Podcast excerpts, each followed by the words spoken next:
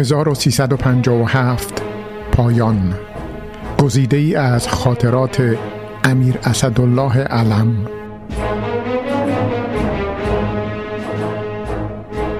سهشنبه سه مرداد 1346 صبح شرفیاب شدم. مطالب جاری زیاد بود. به عرض رسید.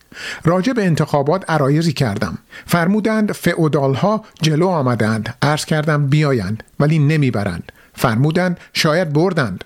عرض کردم باید رئیس حزب اکثریت را بازخواست بفرمایید که با این همه امکانات معنوی و مادی که شاهنشاه در اختیار او گذاشته اید معنوی از لحاظ واقعا انقلاب سفید و مادی که معلوم است بالاخره دولت است باز هم بیلیاقتی به خرج داد. مثل اینکه عرایزم مورد قبول واقع شد. اوامری به استاندارها صادر فرمودند که ابلاغ شد.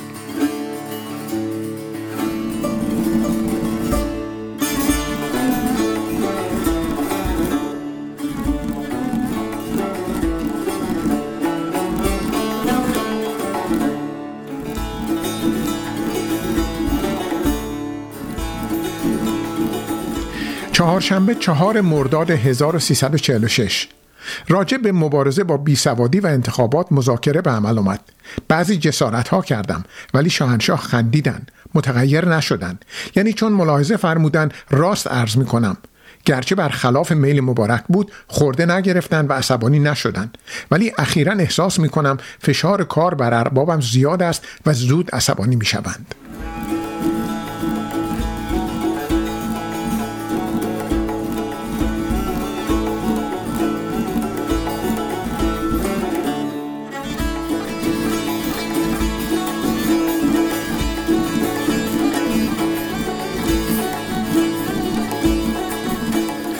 باز هم چهارشنبه چهار مرداد 1346 واقعا شاه خیلی کار دارد و نمی‌دانم تا کی دوام خواهد آورد. خدا عمرش بدهد. خودش هم میل به کار دارد ولی احساس نمی کند که بالاخره آهن هم در نتیجه سایش و فرسایش از بین می رود آن وقت چه بدبختی گریبانگیر ملت ایران می شود لاقل مهلت باشد ولی عهد به 25 سال انشالله برسد.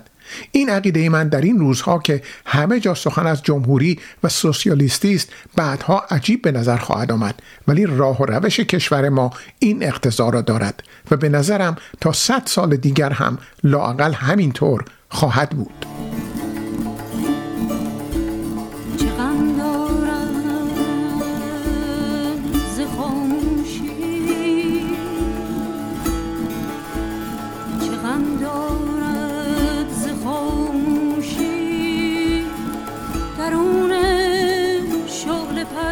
پنجشنبه پنج مرداد 1346 بعد از ظهر با کمال خستگی برگشتم.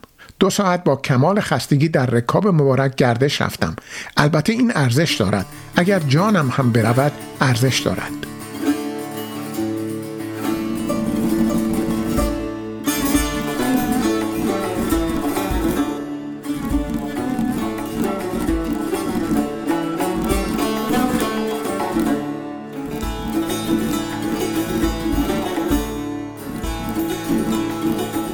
دوشنبه 9 مرداد 1346 در رامسر عرض کردم اجازه فرمایید قصری برای شما بسازم. این که وضع نمی شود کمونیست ها هم برای رئیس مملکت قصر می سازند و قصور عالی دارند. فرمودن هرچه می خواهید بکنید. ولی قصر من این چهره های شاداب مردم کنار مزاره و خیابان هاست که مورد رشک و قبطه ترک ها و پاکستانی ها هم هست. من از فرط شهف و تأثیر از این طرز فکر شاه فوری به گریه افتادم.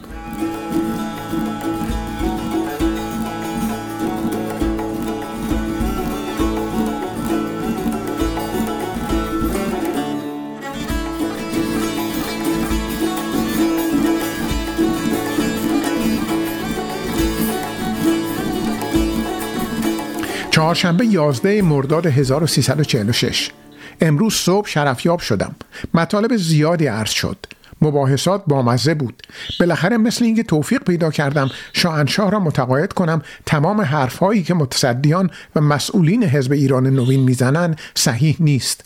قدری به فکر فرو رفتن ولی دیگر دیر شده است. افسوس که یک عده بدبخت فدای کشور نمی شوند بلکه فدای هوا و هوس عطاالله خسروانی وزیر کار و دبیر کل حزب ایران و نوین می شوند که بسیار مرد خودخواه و احمقی است و خیال می کند روزی می تواند نخست وزیر شود. این انتخابات به ضرر کشور و ضرر شاهنشاه تمام خواهد شد.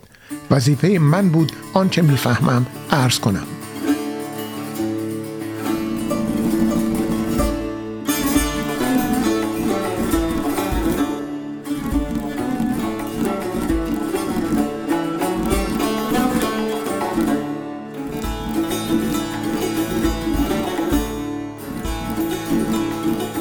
پنجشنبه دوازده مرداد 1346 امروز صبح به کارهای جاری رسیدم.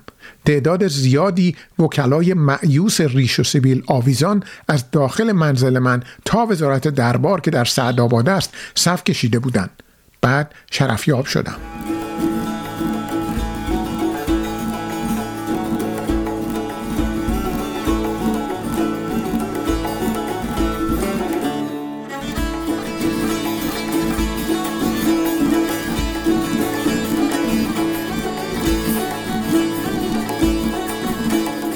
شنبه 14 مرداد 1346 امروز اسامی نمایندگان منتخب مجلس شورا و همچنین مجلس مؤسسان معلوم و اعلان شد. مجلس مؤسسان به منظور تغییر قانون اساسی و انتخاب نایب السلطنه است که اولیا حضرت شهبانوی ایران خواهند بود. عمل بسیار خوب و عاقلانه است ولی به دل من نمی چسبد زیرا مفهوم مخالف آن نبودن شاهنشاه است و این را نمی توانم تحمل بکنم. انتخابات روی هم رفته خوب برگزار نشد. حتی جنگ بین دو حزب خوب از کار در نیومد. به نظر من مسئول این کار الله خسروانی دبیر کل حزب ایران نوین و خود دولت است. چرا هر کاری را خراب می‌کنیم نمی‌دانم. این همه ندانم کاری است یا تعمد من چند دفعه که قبلا در این خصوص عرایزی به پیشگاه مبارک کرده بودم مقبول و مطبوع واقع نشد. به هر صورت وجدانان خودم را مسئول نمی‌دانم. اگر اندکی دستگاه دولت لیبرالتر فکر می کرد معایب خیلی کمتر می شد افسوس که خسروانی خیلی احمق است. نمی‌دانم نتیجه این کار انحلال مجدد مجلس و انتخابات خواهد بود.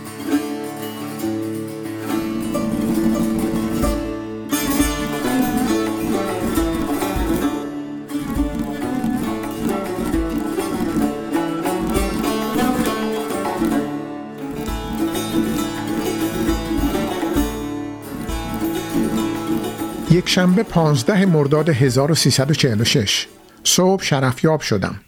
کارهای جاری به عرض رسید. راجع به انتخابات صحبت شد. فرمودند در بلوچستان و سیستان حزب دولت شکست خورد. چند جای دیگر هم همینطور. و من گفتم بی جهت مداخله نشود. آنها بردند چه ایبی دارد؟ عرض کردم ای کاش همه جا همینطور عمل می‌شد و متاسفانه نشد و ما یک فرصت چهار ساله را برای جمع و جور کردن حقیقی مردم از دست دادیم. مثلا همین حالا که از بلوچستان و سیستان دو نفر خلاف حزب دولتی در آمدن چه ایبی دارد؟ این دو نفر هم وطنخواه هستند. این دو نفر هم بنده و چاکر شاهنشاه هستند. حالا چرا برای ارزای هوا و هوس دولتی ها باید مردم را از شاهنشاه برنجانیم؟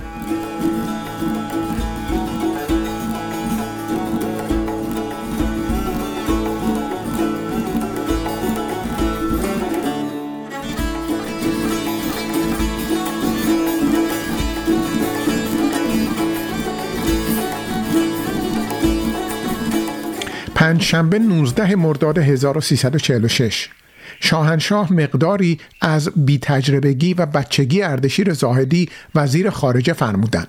شرح قضیه از این قرار بود که امیر خسرو افشار معاون زاهدی که دوست و قوم خیش اوست وسیله من پیغام داده بود که با آنکه زاهدی خودش مرا آورده است نمی‌توانم کار بکنم. مطلب را وسیله تو به عرض میرسانم که هر نوع ام فرمایان اقدام شود. شاهنشاه فرمودند باید بماند ولی ضمنا به من از بیتجربگی زاهدی نالیدند. فرمودند در سیاست خارجی حرفهای نامربوط می‌زند که باعث گرفتاری است. مثلا به وزیر خارجه هندوستان گفته بود که ما هرگز به پاکستان کمک نمی کنیم در صورتی که ما هم عهد و هم پیمان پاکستان هستیم و ممکن نبود از این بیمعنی تر یک کسی حرفی بزند.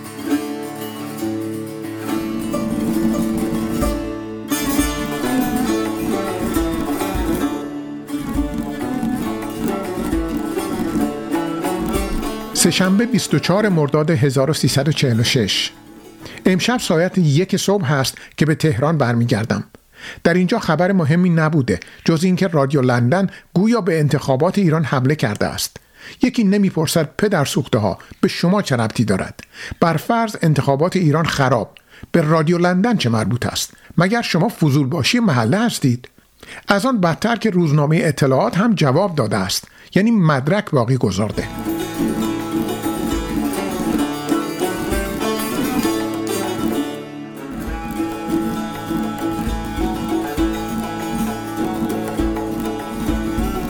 چهارشنبه 25 مرداد 1346 امروز روز سخت و پرزحمتی بود. صبح شرفیاب شدم. با آنکه ظهر مهمان داشتم امر فرمودند برو مهمانی نخست وزیر که جابر الاحمد الجابر الصباح نخست وزیر کویت که ولیعت آن کشور هم هست مهمان اوست. اطاعت کردم. مهمانهای خودم را نیم ساعت قبل از اینکه به منزل برسند عذر خواستم.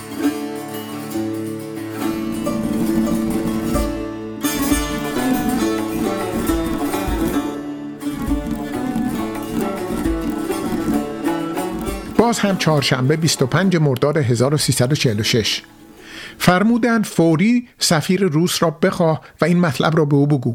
عرض کردم گمان نمی کنم در این زمین جوابی بدهند چون از هرچه بگویند نظر و دست آنها را خواهیم خواند که سیاست قایی روس درباره ویتنام چیست. مخصوصا به من نخواهند گفت مگر مستقیما به پیشگاه مبارک عرض بکنند.